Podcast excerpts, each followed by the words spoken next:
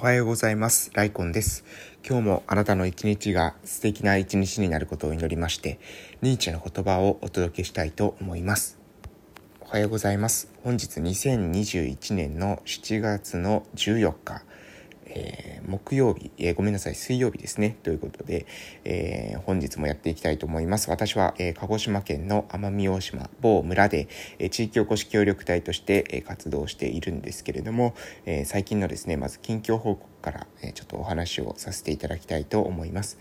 え、最近というか、まあ、昨日ですね、え、昨日は、え、っとですね、午前中は何があったかな？あ、午前、ん？午前中はあ午前中はそんなに特になかったですかね。デスクワークが、えー、基本だったと思いますけど。ああいう、うん、そうですね。午前中は特には、えー、これというものはなかったですけれども午後から、えー、乳幼児検診がありました。で、えー、私のですね村の、えー、全体の中から、えー、子どもたちが集まってくるということで、え、その乳幼児検診のに、えー、ですね、参加させていただきました。私は、私は、えー、今、地域おこし協力隊をしてるんですけど、その前の仕事として、えー、福岡で、えリハビリの仕事をしてました。言語聴覚士という仕事なんですけれども、その言語聴覚士というのは、まあ、主にですね、コミュニケーションのリハビリ、そして食事のリハビリを行いますので、えー、成人からね、えー、子供、えー、子供から成人っていう言い方が一般的ですかね。子供から成人まで、えー、見ますけれども、あの、昨日はね、えー、子供たちの、まあ、発達とかコミュニケーションの様子っていうのをちょっと見させていただきました。なので、えー、それをね、えー、また、えー、うん、子どもたちの支援にもつなげていけたらなというふうに思ってます。うん、やっぱね子どもたち見てると面白いですよね。いろんな子供がね、あの、いますけれども、まあ、一人としてね、同じ子はいないというか、えー、まあ、えー、様子から特徴的でありますし、やはり行動面を見るとですね、ももっと、えー、特徴が、え出てくるという感じで、子供はそれぞれですね、みんな個性を持っているというのをですね、昨日は、えすごく感じました。やはりね、えー、子供たちがそのままですね、すくすくと、えー、育っていけるように、えー、なるには、えー、環境を、えー、調整していく必要があると思います。えー、子供たちだけのことではなくてね、えー、つまり、えー、親だけの、えー、子育てを親だけの、えこととするわけではなくて、え村全体で子供たちを育てていくようなことが、え必要なんじゃないかなと思います。えっとですね、アフリカのことわざでしたかね、えアフリカのことわざに、え子供を育てるには、え村一つ必要みたいな、えこういったことわざがあるみたいですね。もう一度申しますと、えー、子供を、えー、育てるには村が一つ必要というようなことわざ。要するに、まあ、社会があって初めてですね、子供を育ててる、育てることができる。子供を育てるのは親だけの責任ではなくて社会の責任である。そういうふうなえー、そういうふうにも取れるんじゃないかなと思いました。なので、えー、子供の育てやすい村、子供たちが戻ってきたいと思う村、大人になった後ですね、また子育てをここでしたいと思って戻ってこれるような、えー、そういったような環境を、構築していくっていうことが非常に大切なんじゃないかなというふうに思ってます。なので、えそこに向けてですね、私はまあ昨日もね、あその乳幼児検診で子供たち見て、うん、ここの子供たちが、え大人になった時にね、良かったというふうに思えるように、え自分は何ができるかなというのを改めて、えー、昨日の、えー、乳幼児検診を見ていて、えー、思った次第でございます。はい。で、えっ、とですね、あとは、あそうですね、あとは、えっ、と、私は、え農業とリハビリの連携ということで、農リハ連携として、え今、え畑をですね、に、を耕して、で、ある植物を、え植えてるんですけれども、作物ですかね、を植えてるんですけれども、えー、そのですね、それがまあ、何ですか、多分健康性っていうんですかね、まあ、あまり、健康性とまでは言わないのかもしれませんけど、火にあまり強くないというか、えー、火に強くないのか、それとも、えー、植え付けをしたタイミングで火が大量に当たったのが良くないのか、わかりませんけれども、葉っぱがですね、ちょっとカラカラになってきているということで、これはどうにかですね、水をまかなければならないな、というふうに考えて、えー、どうしようかなと思ってたんですけれども、えー、昨日ですね、えー父がですね、スプリンクラーを、えー、持ってきてくれました。なので、えー、スプリンクラーで、えー、今、畑にですね、今、水をまいている最中というような感じでございます。まあね、えこれもね、あの、しばらく試してみて、で、えその効果をですね、どういった感じなのかっていうことが、また、えー、結果が出たらですね、ご報告できたらなと思います。まあ、おそらくね、まあ、私の予測としては、えー、葉っぱはですね、日が当たって枯れていたとしても、実際は、まあ、根っこはね、あの、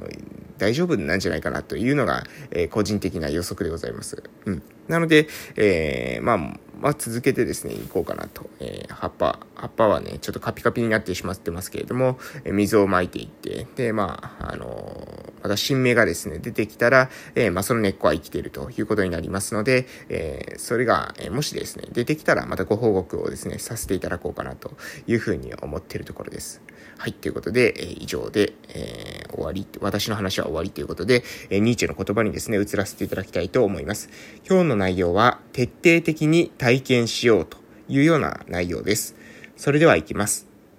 徹底的に体験しよう。勉強をして本を読むだけで賢くなれはしない。様々な体験をすることによって人は賢くなる。もちろん、すべての体験が安全だというわけではない。体験することは危険でもある。ひどい場合には、その体験の中毒で、その体験の中毒や依存症になってしまうからだ。そして体験しているときは、その事柄に没頭することが肝心だ。途中で自分の体験について冷静に観察するのは良くない。そうでないと、しっかりと全体を体験したことにはならないからだ。反省だの、観察だのといったことは体験の後でなされるべきだ。そこからようやく知恵というものが生まれてくるのだから。はい、えー、漂白者とその影から、えー、徹底的に体験しようというような内容でした。勉強をして本を読むだけで賢くなれはしない。様々な体験をすることによって人は賢くなるというような内容が書かれています。うん。まあこれはね、えー、やっぱりですね、まあ頭でっかちにならずに、実際に行動を起こしていくことの重要性っていうのをね、説いていることかなというふうに思います。そして体験しているときは、その事柄に没頭することが肝心だ。途中で自分の体験について冷静に観察するのは良くない。そうでないとしっかりと全体を体験したことにはならない。反省だの観察だのといったことは体験の後でなされるべきだ。これはですね、反省とか観察を軽視しているのではなくて、反省と観察のフェーズと体験するというフェーズは分けた方がいいですよ、ということですね。体験しているときは体験に集中、反省、えー、反省とか観察しているときは反省とか観察に集中、えー、するっていうことが非常に重要なんじゃないかなと思います。途中でですね、冷静になって、えー、半ばですね、冷静になってしまって、え自分のですね、その没頭体験っていうものを、え阻害してしまうのは、これもね、良くないということだというふうに思います。うん。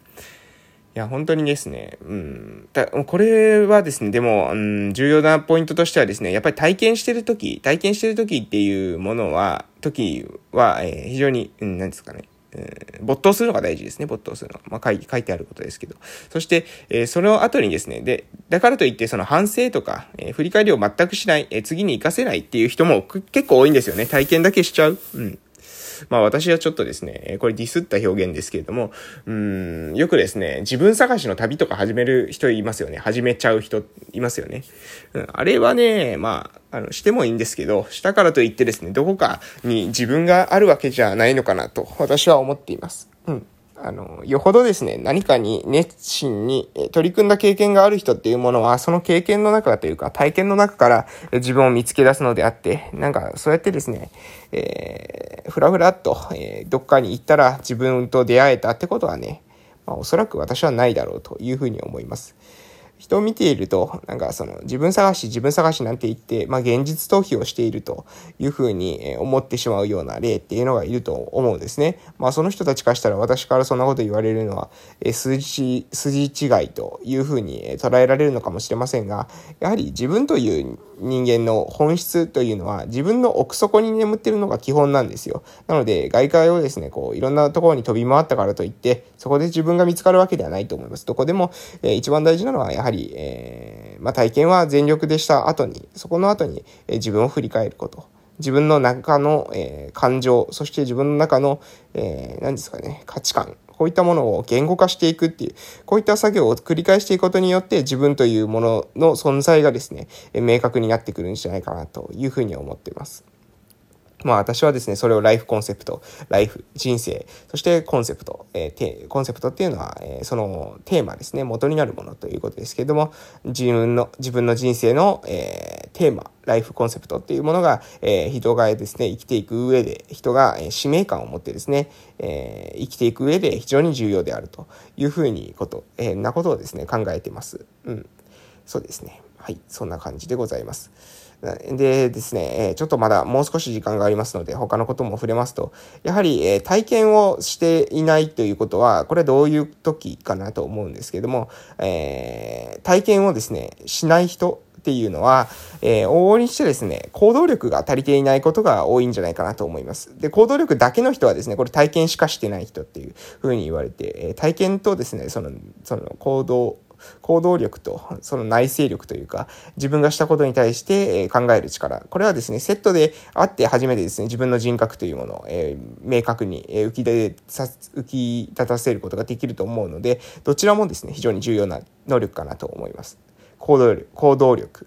これが体験を生んで、その後に内省することによって自分の人格というもの、自分の価値観、才能、こういったものが言語化できていくということにで思いますので、ぜひですね、皆さん何か自分の中で自分は行動力足りてるのかというふうに感じてく、え思った方はですね、何か自分の中で今、え感じたこと、好きなことやってみてください。そして、自分の中の変化に気づいて、で、その変化を、えできるだけ言語化していく。自分の中言葉にしていくってことをですね、していくと、自分という人格がですね、くっきりと分かってくるんじゃないかなというふうに思います。ということで、以上で終わらせていただきたいと思います。これから今日というあなたの人生の貴重な一日が始まります。素敵な一日をお過ごしください。それでは私はですね、畑に水まきをしてからですね、挨拶運動の方に行っていきたいと思います。それでは、いってらっしゃい。